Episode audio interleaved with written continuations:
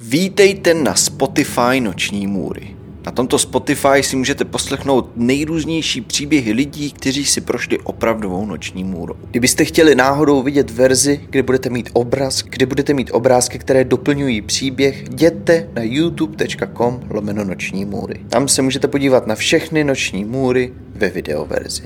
Teď už ale k našemu příběhu. David a Victorie Zakrovi byli šťastný pár. Žili spolu v Canyon Country v Kalifornii. Ve svém společném životě si plnili sny, které si stanovili. Jedním z největších Viktorijních snů bylo mít šťastnou rodinu, o kterou se dokáže vždy postarat. A i tohle se Viktorii splnilo. S Davidem měli dvě nádherné děti. Dva syny, kteří se jmenovali Brandon a Nicholas. Nicholas byl prvorozeným synem, který vždy na svého mladšího brášku dohlížel. Když Viktorie sledovala, jak si spolu kluci hrají, věděla, že nemůže být šťastnější. Chlapci mezi sebou měli klasické sourozenecké neschody. Přetahovali se o pozornost rodičů, hádali se, kdo dostal větší kus čokoládové tyčinky a někdy se prostě neschodli jen tak. Ale nebylo to nic, co by kluci nedokázali vyřešit hrou na policistu a zloděje. Celý dny dokázali kluci pobíhat po baráku a vymýšlet nejrůznější hry. Každých pár minut bylo slyšet Brandna, jak svým skřípavým hlasem malého dítěte na svého staršího bráchu křičí. Mám nápad, mám nápad, zatímco už začínal popisovat novou hru, kterou vymyslel. Věta mám nápad byla Brandnovou snad nejoblíbenější. Zněla v každém koutě domu, a to každou chvíli. Brandon byl opravdový živel. Neustále běhal, zkoumal a objevoval.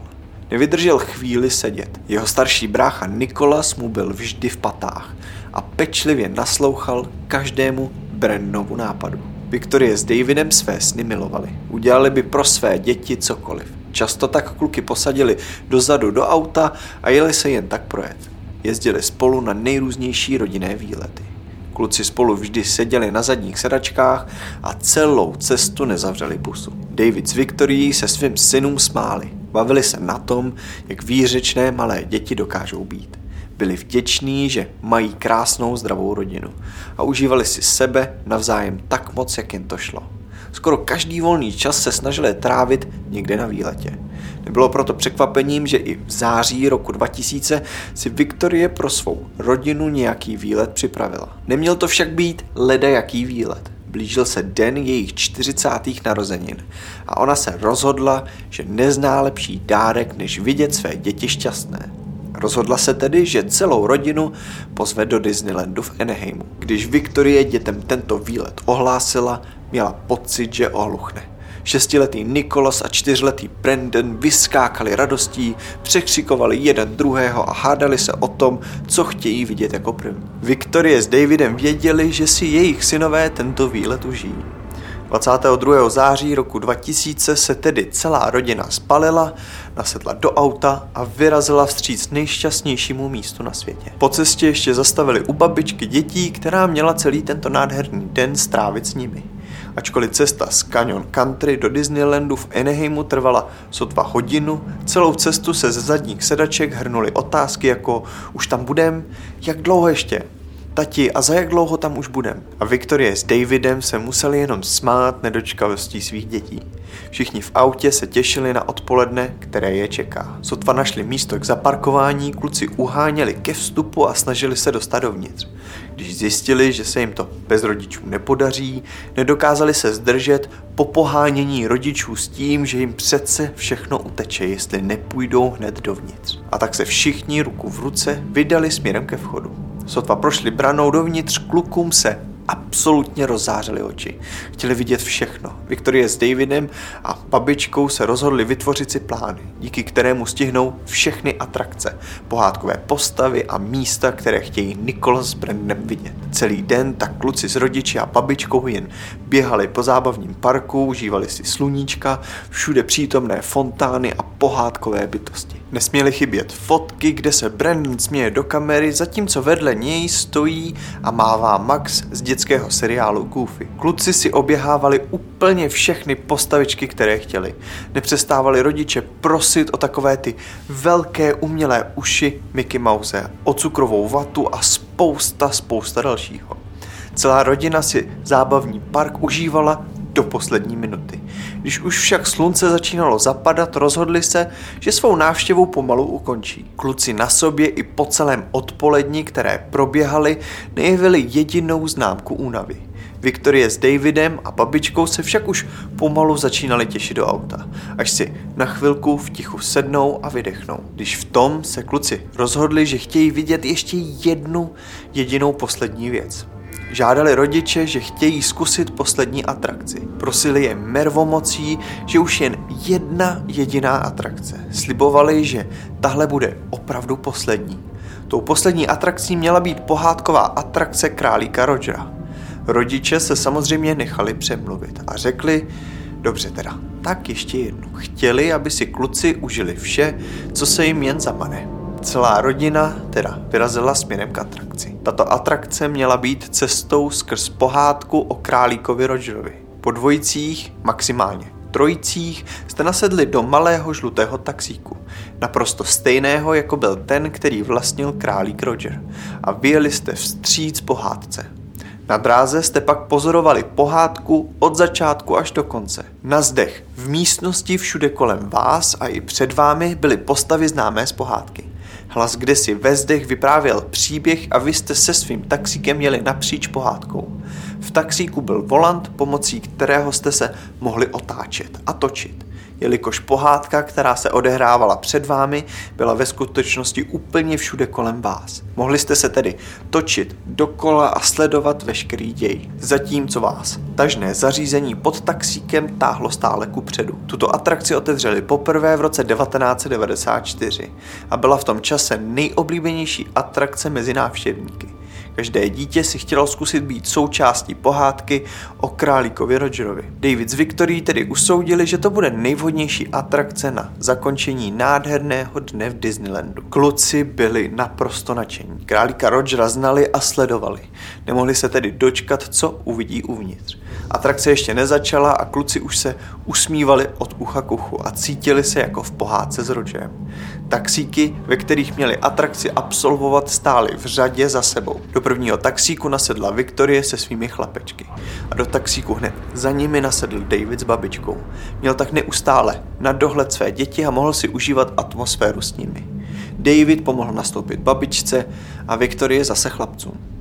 Vzhledem k tomu, že uprostřed byl volant, který kontroloval pohyby a otáčení taxíku, tak uprostřed musela sedět Viktorie, aby mohla autíčko řídit.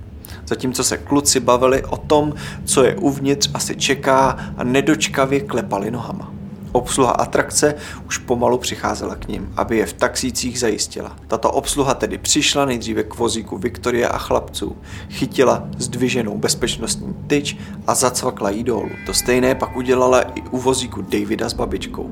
V sále z vozíky se setmělo, vedle brány se rozsvítilo zelené světlo a vozík s Viktorií a Hochy se dal do pohybu. Během chvíle se rozjel i taxík s Davidem a babičkou. Hlas začal vyprávět příběh a vozíky projížděly pohádkovým prostředím. Všude bylo šero, z pozadí vystupovaly osvětlené postavičky v nejrůznějších scénách. Kluci se chichotali a s úžasem koukali všude kolem sebe. Zkrátka všichni si jízdu náramně užívali. Viktorie hlídala kluky, aby v klidu seděli, nevykláněli se a nevystrkovali z vozíku ruce ani nohy. Pomalu se vžila spolu s nimi do příběhu a nasávala pohádkovou atmosféru atrakce.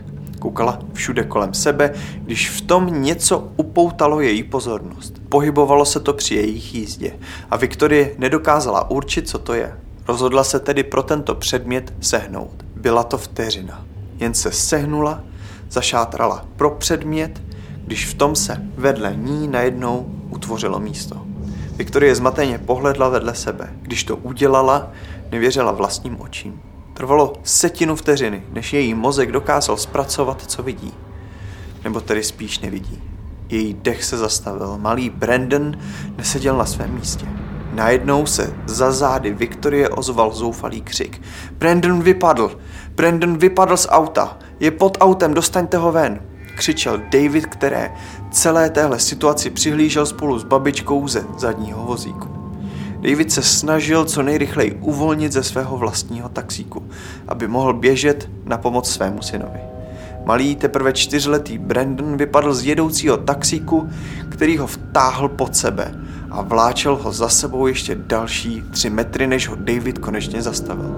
Všechno se odehrálo tak rychle, že malý Brandon ani nestihl vykřiknout. Teď byl malý čtyřletý Brandon doslova složený pod těžkým žlutým taxíkem. Nereagoval a nehýbal se. Bylo zmáčknuté takovou silou, že mu posunulo některé orgány nahoru. Natolik ho to zmáčklo, že nemohl dýchat. David s Viktorií zoufale křičeli o pomoc, zatímco se snažili Brandna jakkoliv vyprostit, nebo nadzvednout ten těžký vozík. David řval, že jeho syn umírá, ať okamžitě někdo přijde, že potřebují pomoc. Viktorie plakala snažila se zachránit svého chlapečka. Babička se k Brandovi sehnula, chytila jeho malinkou ručičku do své dlaně a snažila se ho konejšit. Snažila se ho uklidnit, že brzy přijde někdo, kdo mu pomůže. Dělala to i přesto, že jí malý Brandon už nemohl slyšet. David se snažil nadzvednout vozík, aby mohl svého syna vyprostit. To se mu ale nepodařilo. Vozík byl zkrátka příliš těžký. Někdy v tomto okamžiku si obsluha atrakce uvědomila, že se něco děje. Muž, který měl směnu na obsluze této atrakce, jich v ten moment celou zastavil. David se rozhlížel, kde ten člověk stojí a když ho uviděl, i hned se k němu rozběhnul. Celý zoufalý na něj začal křičet, že on tam sakra má dítě. Jeho chlapeček je pod tím taxíkem a on ho nedokáže dostat ven. Zoufale toho muže prosil, aby mu pomohl. Obsluha atrakce na nic nečekala. Stiskla nouzové tlačítko a utíkala s Davidem k jeho synovi. Doběhli k bezvládnému Brandonovi a obsluha si uvědomila vážnost situace. Muž tedy zakřičel na svého kolegu, ať zavolá 911. Jeho kolega tak učinil a zároveň rozsvítil světla v celé budově. To bylo znamení pro zákazníky, aby se evakuovali. Obsluha tedy opustila Davida a začala se starat o to, aby všichni ostatní okamžitě opustili budovu. David tomuhle postupu nerozuměl. Potřeboval sundat ten odporný těžký vozík z jeho syna. To nejzvláštnější v očích Davida a Viktorie bylo, že obsluha této atrakce začala evakuovat i je. Byli ale v takovém šoku, že se snažili spolupracovat jakkoliv, aby hnuli se situací.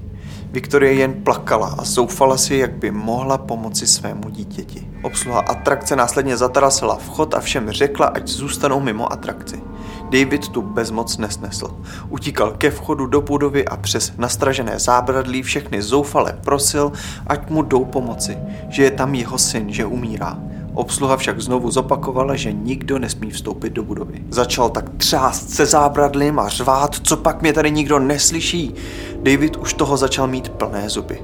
Přeskočil zábradlí a rozběhl se ke vchodovým dveřím budovy této atrakce. Zaměstnanci Disneylandu ho ale zastavili, že nikdo nesmí vstoupit do budovy.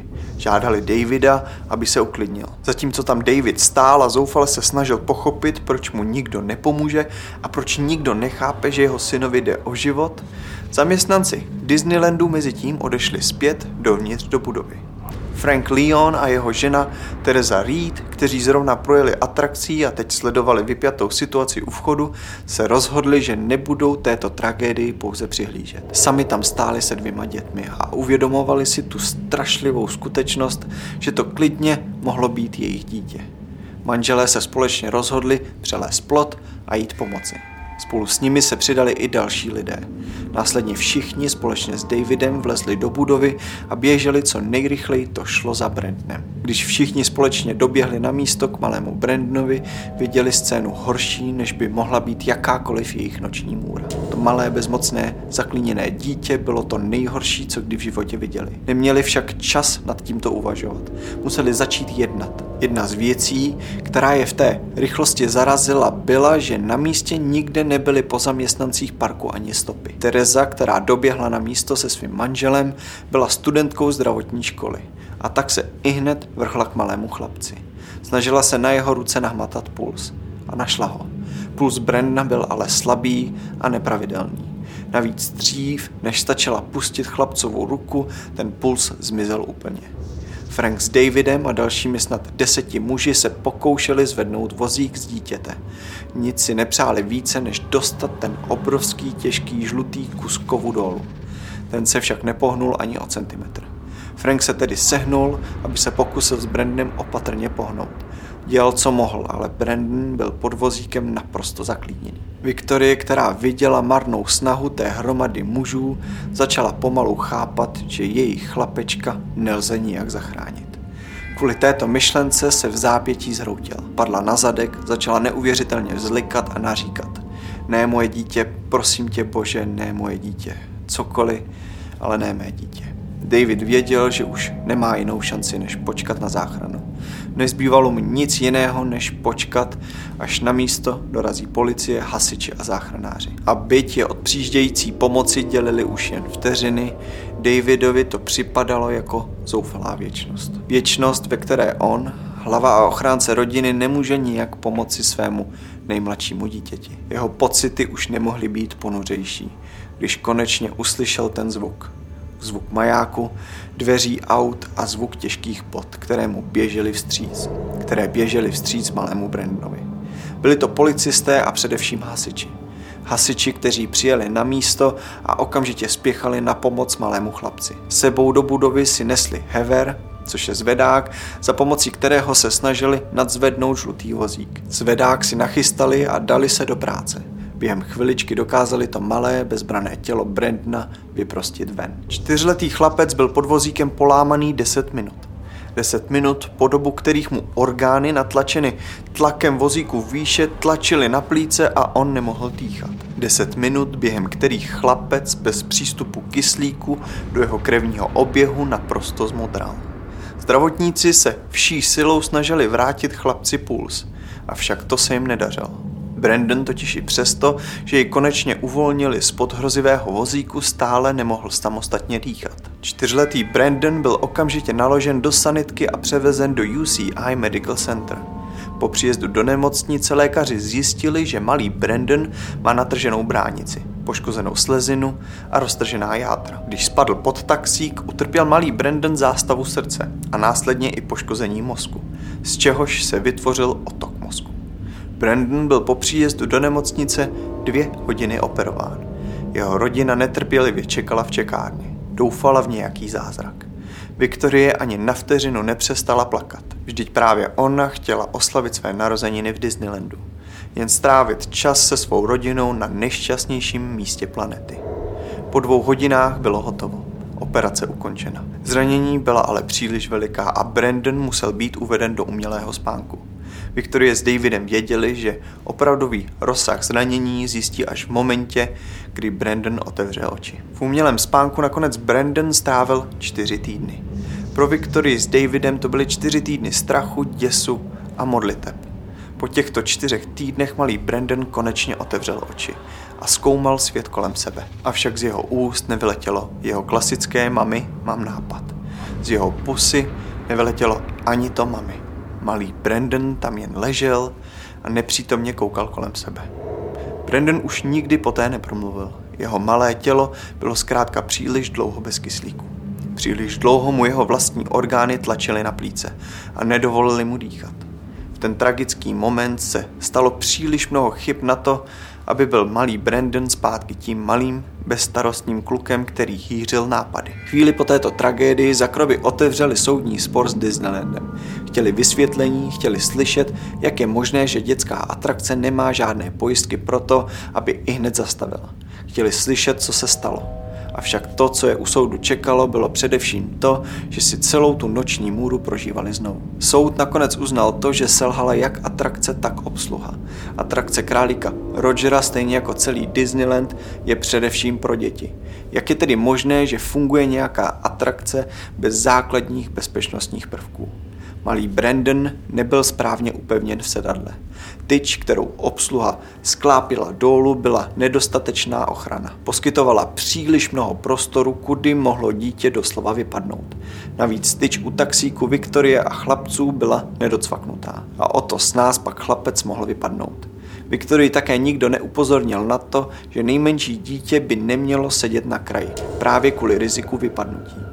Jen pět měsíců před touto nehodou se na stejné atrakci ve stejném Disneylandu zranila 13-letá slečna. A to úplně stejným způsobem. Natáhla se pro hračku, která jí vyklouzla z ruky a vypadla z vozíku ven. Jedna z jejich nohou se pak zaklínila mezi vozík a podlahu. Naštěstí však dokázala nohu rychle vytáhnout a tak se jí nic vážného nestalo. Po soudu byl Disneyland donucen k tomu, aby za Krovim a především malému Brandonovi platil všechny zdravotní výlohy všechny terapie, meditace i pobyty v nemocnici. Kromě soudních a nemocničních výloh musel Disneyland také lépe zabezpečit atrakci. Atrakce králíka Rogera byla zavřena na více než půl roku a všem autům byly kromě tyčí přidány také dveře. Dveře bez otvoru, kterými už nikdo nemohl vypadnout. Kolem kol a podvozku auta byla přidána bariéra, která končí sotva pár centimetrů od země, aby se už nikdy žádné dítě nemohlo skřípnout pod vozíkem. Brandon se nakonec po dlouhých týdnech v nemocnici vrátil domů, ale nikdy to nebylo nastálo. Brandon nemluvil, nechodil, navíc musel podstoupit tracheostomii, kvůli tomu, že jeho mozek byl tak dlouho bez kyslíku. Brandon už nikdy nemohl být jako dřív. Často se jeho máma Viktorie nechávala slyšet, že nejhorší bylo, když se na vás podíval a začal brečet. Že v ten moment nevěděla, zda ho něco bolí, trápí nebo zda je to záchvěv jeho vědomí uvězněné v tom ochrnutém těle. Viktorie také dost často sedávala u Brandonovy nemocniční postele, držela ho za ruku a říkala mu jeho oblíbenou větu. Mám nápad. Prosím, vstaň a pojďme odtud pryč. Broučku, pojďme domů. Avšak i přesto, že si tohle Viktorie přála nejvíc ze všeho na světě, nikdy se jí to nesplnilo. Brandon bojoval neuvěřitelných 8 let. 8 let neustále cestovali z nemocnice do nemocnice. S nadějí, že jednou nebudou muset. Brandon ale 26. ledna roku 2009 v jednu hodinu a 13 minut ráno z ničeho nic přestal reagovat. I přes všechno úsilí lékařů kolem něj zemřel. Zemřel v blízkosti své matky Viktorie v dětské nemocnici v Orange County, více než 8 let po nehodě. Brandonovi v momentě jeho smrti bylo 13.